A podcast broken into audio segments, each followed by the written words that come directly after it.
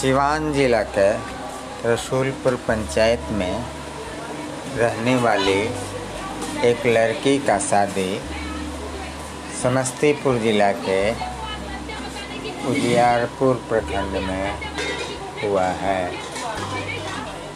इस लड़की का नाम अंजली भारती है।